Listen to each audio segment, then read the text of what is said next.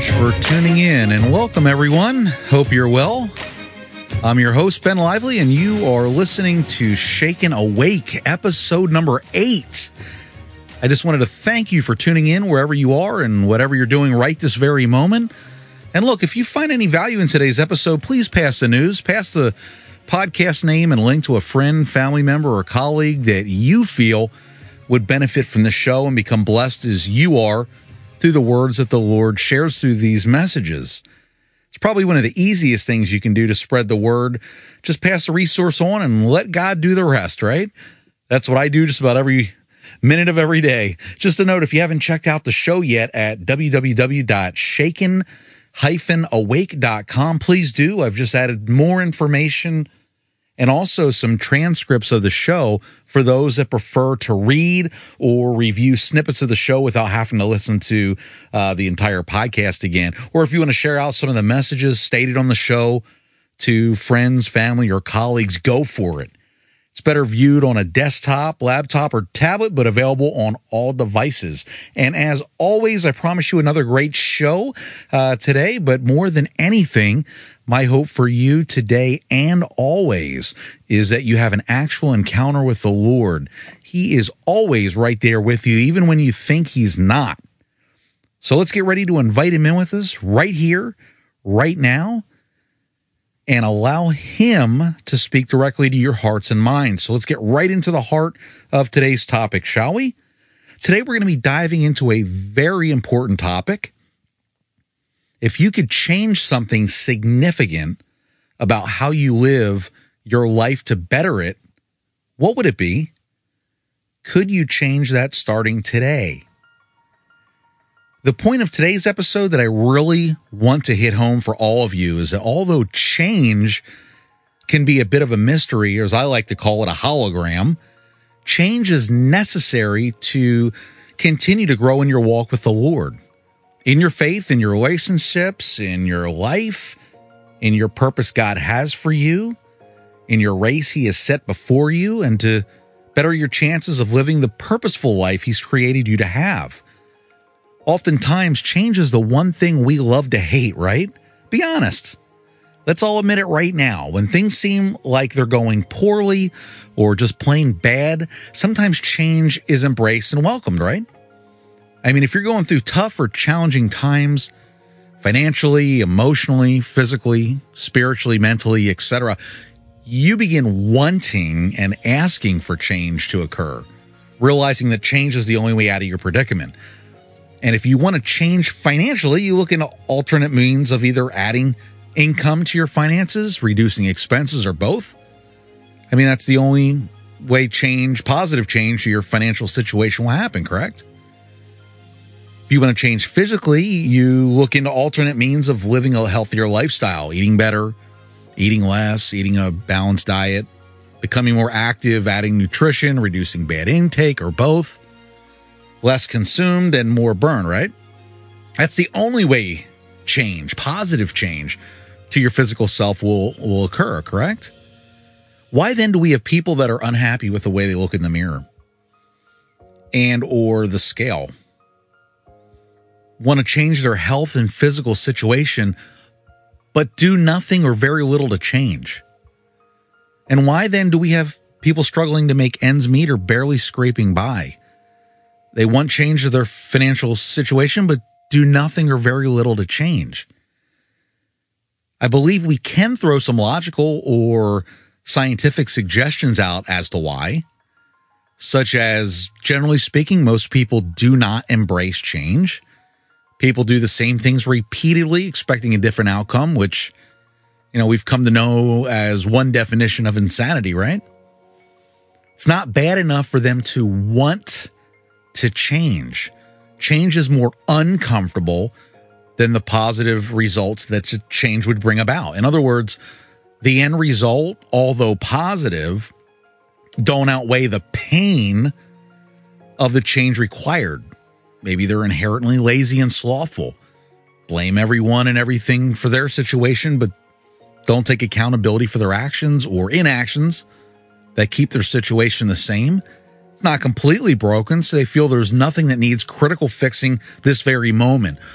Or maybe their strategy is hope, in that they hope their situation improves with time by something or someone that requires very little to no effort on their part to assist in making the change. Do you see where I'm headed with this? If not, let me put into perspective what we do every day that helps our spiritual situation and walk with the Lord change for the better. Nothing, or very little. The biggest question is why? Obviously, I can't answer that for you, but you should. You need to. I need to. I'm not here to preach to you. That's not my intent. That's not my job. That's not my uh, calling from God in my life right now anyway. My intent is to use God's word and the Holy Spirit's conviction on my life that we need to change because God doesn't. We need to make the changes to our lives that God expects when we strive to reach spiritual maturity. We can't grow in our relationship with Him when we do nothing or very little to change. We just showed a few examples using measures in life that are meaningless in comparison to Him and His kingdom, and absolutely and utterly pointless in the grand scheme of our eternal destination. When we make efforts to better parts of our life but do nothing or very little to change to conform to His ways and the direction He wants to lead us to and through in our lives, we're choosing this and that over Him. Every time. The very thing that He looks at, our hearts, my heart, your heart, are, are our hearts so absorbed into Him and living our lives for Him? Or are they devoted to something else? Again, I'll, and I'll say this repeatedly, I'm not implying a single thing on any person, or, uh, person, listener or not. I'm simply asking. And I'm certainly not asking you any questions I haven't already asked myself over and over again, or which the Holy Spirit has not poked and prodded against my heart day after day and night after night. Thank God He did. Otherwise, I'd still be living my old life, thinking all was well in the world with my spirituality and relationship with Christ. The reality is, I had neither. Good questions typically provoke thought, and those thought-provoking moments usually have an effect on the mind and the heart of a person who seeks the truth, seeks to better themselves, and above all, the person who seeks to love the Lord God with all their heart, mind, and soul. Things I've needed to change over the past years may be greater or worse than you, but I'd like to share, if I may, to put this into my own life's perspective. If I seem like I have it together, here's the me before most of you got to know me by this podcast. And by the way, I haven't even scratched the surface yet. All of which God has changed me and healed me from completely and fully. Not one of these I did on my own doing, but through prayer and full and total surrender to the Lord. And He's healed me from all. Smoking. I smoked for twenty-seven plus years. I'm not putting you smokers down, by the way. Drinking, drank heavily for twenty-five straight years. And I'm not putting you drinkers down either, by the way. Cursing, I use the F word at least three to five times per sentence for over twenty years. Blasphemy, for my entire life, I used God and Jesus' name in vain, said almost my entire life. Anger, I, I used to get angry more times per day than I could count. From around age, I'd say eighteen to forty-one.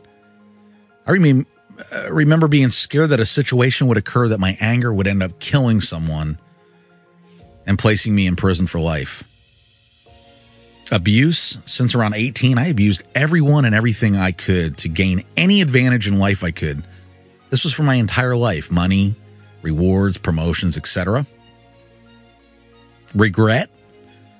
I've regretted most of my life for most of my life. Could have, would have, should have, but didn't. Greed. My entire life, I cared only about my needs. I would never dream or dare to provide any help or support, whether physically, emotionally, financially, or other to anyone for any reason. The more I got, the more I wanted, the more I wanted, the more I got. Hate. Since I was around eighteen years of hate, age, I, I hated people. Everyone. Almost everything about everyone made me sick. I saw the worst in everything and everyone. To say I was cynical and hateful is a total uh, understatement. I daydreamed about things I would do to someone.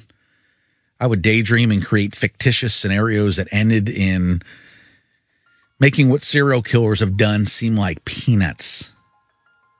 Lust had more lust and fantasy and unclean happenings and thoughts, and I believe even Hugh Hefner did.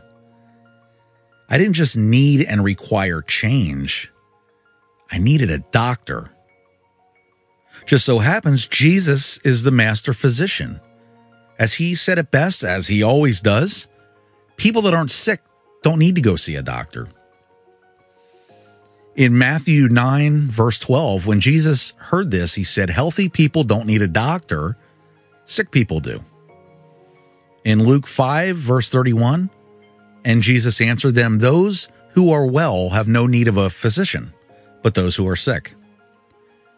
In Mark two, verse thirteen, uh, seventeen, Mark chapter two, verse seventeen, and when Jesus heard it, he said to them, those who are well have no need of a physician, but those who are sick. I came not to call the righteous, but sinners. The fact is, we're all sick. We all need a doctor. Not one, not one of us is righteous. Although we cannot judge other people just because they sin differently than us, we can all certainly admit to some degree of certainty that we need change in the form of repentance. Repentance, unlike the definition of insanity, is not, and I repeat, not doing the same thing over and over again, expecting to be forgiven. That's not repentance. That's deflection, avoidance, denial, repetitive sin, and an unchanging heart, plain and simple. The changes we need to make if we're honest to ourselves, but more and most importantly to God, our Father and Creator, that we will admit we need change, permanent change. The thing is, we cannot do it on our own. If we could, we most certainly would. Just like quitting smoking is difficult without help, so is changing of our hearts. In fact, without Jesus, it's literally and spiritually impossible. Hebrews thirteen, verse eight, Jesus Christ is the same yesterday and today and forever. However, we are not. We change from moment to moment. We're not supposed to be the same today and forever as we were yesterday. So why do we? What causes us to believe that no change is better for us in the spiritual sense than change? The enemy, that's what. From the beginning of time, Satan's deceived and fooled us, starting with Eve, then Adam, that we know better than God. Is that not correct? God told them not to do something. Satan deceived Eve into believing she would be better off disobeying God, so she did. Then not only did she do that, she helped convince Adam, with Satan's help, that he should as well, and then he did. What was so bad about what they did? I mean, after all, wasn't it just one fruit from one tree out of a million? No, it was the cost of disobeying God. It was so bad that all of mankind, starting with them and continuing right up to the present moment that you and I are in, have been and will continue to be cursed. This exact one simple sin caused a need for Jesus to come and save the world. Those that are willing to believe in him and change, or in other words, repent, which is to permanently change after realizing your fault and sin against God. So if that one sin was bad enough to change or alter the direction of the universe for all mankind, what is your sin and sins and my sin and sins do for us, as we're each held accountable for our sins? Who has given us the right and authority to dismiss the need to change and repent? Satan has and will forever try. He's not called the angel of light or the great deceiver for nothing. His two greatest lies ever told and which are believed are that A, he doesn't exist, and to those that do believe he exists, his other lie. He says you have plenty of time to get right, right with God. Thank God that God's truth is greater than Satan's lies. The greatest change that's required and needs to happen is inside of our heart. For as the Bible states, love covers a multitude of sin. Love is from the heart, and we only love because he first loved us. When we understand the compassion of our great physician, shepherd, and savior, Jesus Christ, our hearts are changed in two ways. First, we want to return to him and be restored. Second, we feel compassion for fellow sinners and want them also to return and be restored. That's the second of the greatest commandments. Love your neighbors as yourself.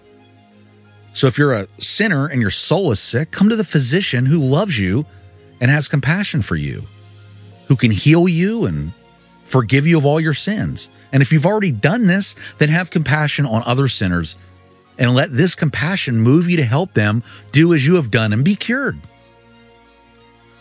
We all understand that before we can be cured of an illness, we must desire to be cured. Oddly, some sick people don't want to be cured and almost seem to cherish their illness or what it is that's causing them. So an alcoholic who won't give up the booze, or a lung cancer sufferer who won't stop smoking, or a person going deaf who won't wear ear protection, or a person going blind who won't use their eye drops, or someone with high blood pressure who won't take walks, or an obese person who won't make dietary changes.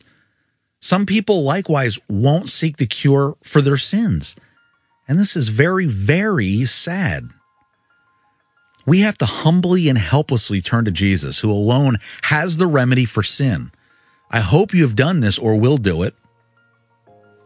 Jesus, the great physician himself, has given us the following exact prescription to follow in order to uh, for change to happen. So the first uh, prescription is hearing Christ's word. That's the first prescription. Romans ten, verse eight to seventeen reads, in fact, it says the message is very close at hand. It is on your lips and in your heart. And that message is the very message about faith that we preach. If you openly declare that Jesus is Lord and believe in your heart that God raised him from the dead, you will be saved.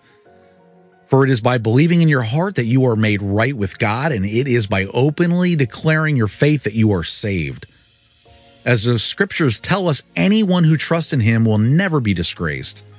Jew and Gentile are the same in this respect.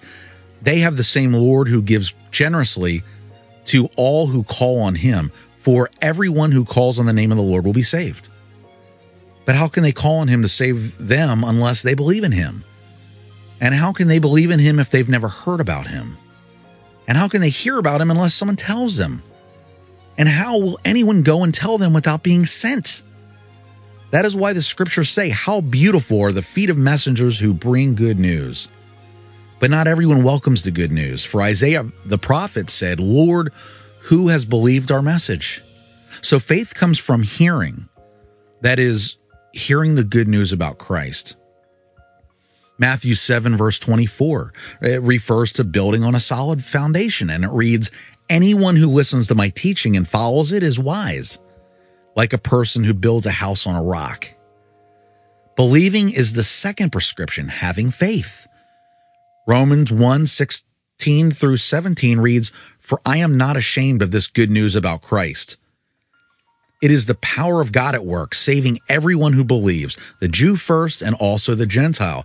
This good news tells us how God makes us right in his sight. This is accomplished from start to finish by faith. As the scriptures say, it is through faith that a righteous person has a life. Who remembers John three sixteen? It reads, for this is how God loved the world. He gave his one and only Son, so that everyone who believes in him will not perish but have eternal life. Repentance from sin is the third prescription. It's change. It's what today's podcast message is all about. in Romans two, verse four to five reads, "Or do you presume on the riches of his kindness and forbearance and patience, not knowing that God's kindness is meant to lead you to repentance? But because of your hard and impenitent heart, you are storing up wrath for yourself on the day of wrath when God's righteous judgment will be revealed." Romans six, one through two reads, "Well then, shall we keep on sinning so that God can show us more and more of his wonderful grace? Of course not. Since we have died to sin, how can we continue to live in it?" Luke five, verse thirty-one to thirty-two reads, "Jesus answered them, 'Healthy people don't need a doctor, sick people do. I have come to call those, call not those who think they're righteous, but those who know they are sinners and need to repent.'" Confessing Christ is the fourth prescription. Romans ten, eight through ten reads, "In fact, it says the message is very close at hand. It is on your lips and in your heart. And that message is the very message about faith that we preach. If you openly declare that Jesus is Lord and believe in your heart that God raised him from the dead, you will be saved. For it is by believing in your heart that you are made right with God. And it is by openly declaring your faith that you are saved." Matthew ten, verse thirty-two reads, "Everyone who acknowledges me publicly here on earth, I will also acknowledge before my Father in heaven." Being baptized into Christ's death is the fifth prescription. Romans six, three to four reads, "Or have you forgotten that when we were joined with Christ Jesus in baptism, we joined him in his death? For we died and we were buried with Christ by baptism. And just as Christ was raised from the dead by the glorious power of the Father, now we also may live new lives." Mark sixteen, verse fifteen to sixteen reads, "And then he told them, 'Go into all the world and preach the good news to everyone. Anyone who believes and is baptized will be saved, but anyone who refuses to believe will be condemned.'" Ongoing, commit, uh, ongoing commitment is the sixth prescription. That's ongoing commitment to change. Romans twelve, one to two reads, "And so, dear brothers and sisters, I plead with you to give your bodies to God because of all he has done for you. Let them be a living and holy sacrifice, the kind he will find acceptable. This is truly the way to worship him. Don't copy the behavior and customs of this world, but let God transform you into a new person by changing the way you think. Then you will learn to know God's will for you, which is good and pleasing and perfect." Romans twelve, verses eleven to twelve reads, "Never be lazy, but work hard and serve the Lord enthusiastically. Rejoice in our confident hope. Be patient in trouble and keep on praying." Lastly, Luke nine, verse sixty-two reads, "But Jesus told him, 'Anyone who puts a hand to the plow and then looks back is not fit for the kingdom of God.'" I'm going to repeat that one. Luke nine, verse sixty-two. "But Jesus told him, 'Anyone who puts a hand to the plow and then looks back is not fit for the kingdom of God.'" Sad part is the world and those in it believe in change, big time. Except it's change to benefit them, not God, his kingdom, his purpose for them, or their brothers and sisters in Christ. Yet they spend countless hours and money on change. The world believes in change, just the wrong kind. I Googled the following phrase, motivational quotes on change. And here are just simply a few of the quotes from pictures that appeared from the ninety-nine million, I kid you not, ninety-nine million results. The first is, "The first step towards getting somewhere is to decide that you are not going to stay where you are." The next, "Life will only change when you become more committed to your dreads than you are to your comfort zone."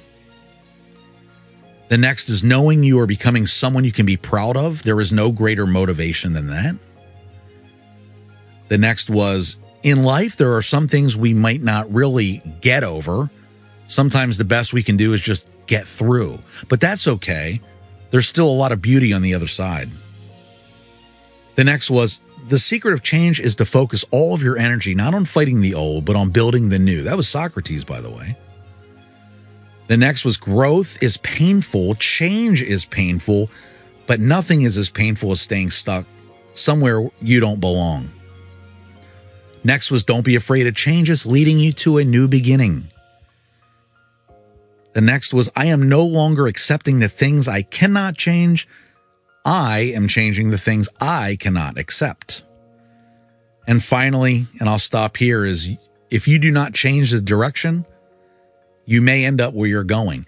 So I'll, again, I'll stop there. Enough said. The, the enemy is disguised always as the angel of light, as evident in those motivational quotes on change. Are they wrong? Not for the most part, no. Are they biblical? Not for the most part, no. Do these energize us and motiva, uh, motivate us to make change? Perhaps, and, and for the most part, yes.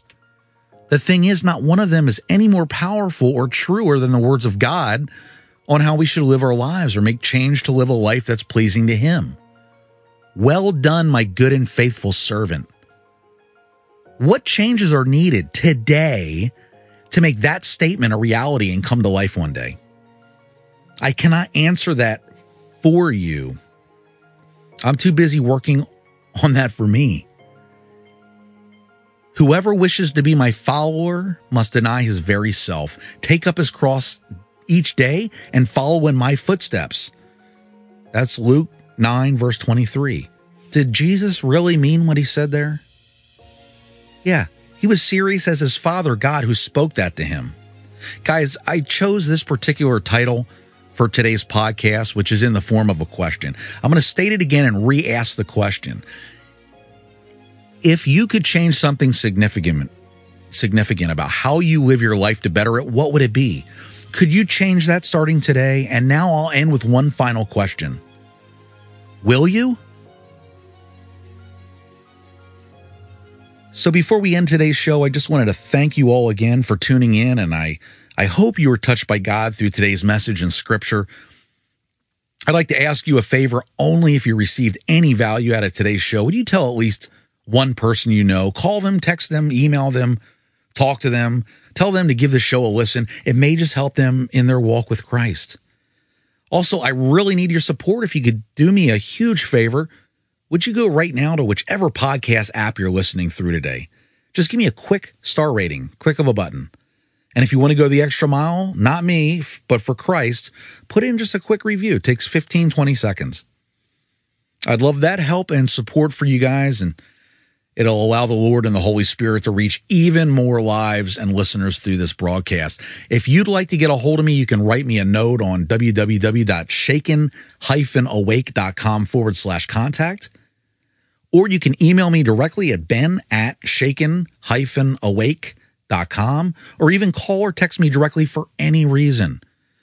My direct phone number is four oh seven, four nine three, three two oh eight. Again, that's four oh seven, four nine three, three two oh eight. I want feedback. I'd love questions, ideas, suggestions, requests, criticisms, corrections, all of it. And if you'd like to be a guest of this show, please reach out to me as well. If you have a life or eternity-changing story you'd like to share, please let me know and I'll schedule you in. We don't hear enough of the truth these days, or the positive ways of God and Jesus Christ these days. And this podcast, with your help, is going to help change that up. I love your help with this where you can. So next week, tune in next Sunday evening or whenever you're able, as we dive into another important topic of the day: taking our eye off the prize and living each day as though we've got a million more. In any event, next week's episode is another do not miss episode. So until next week, take great care of yourself and each other, and God bless you all.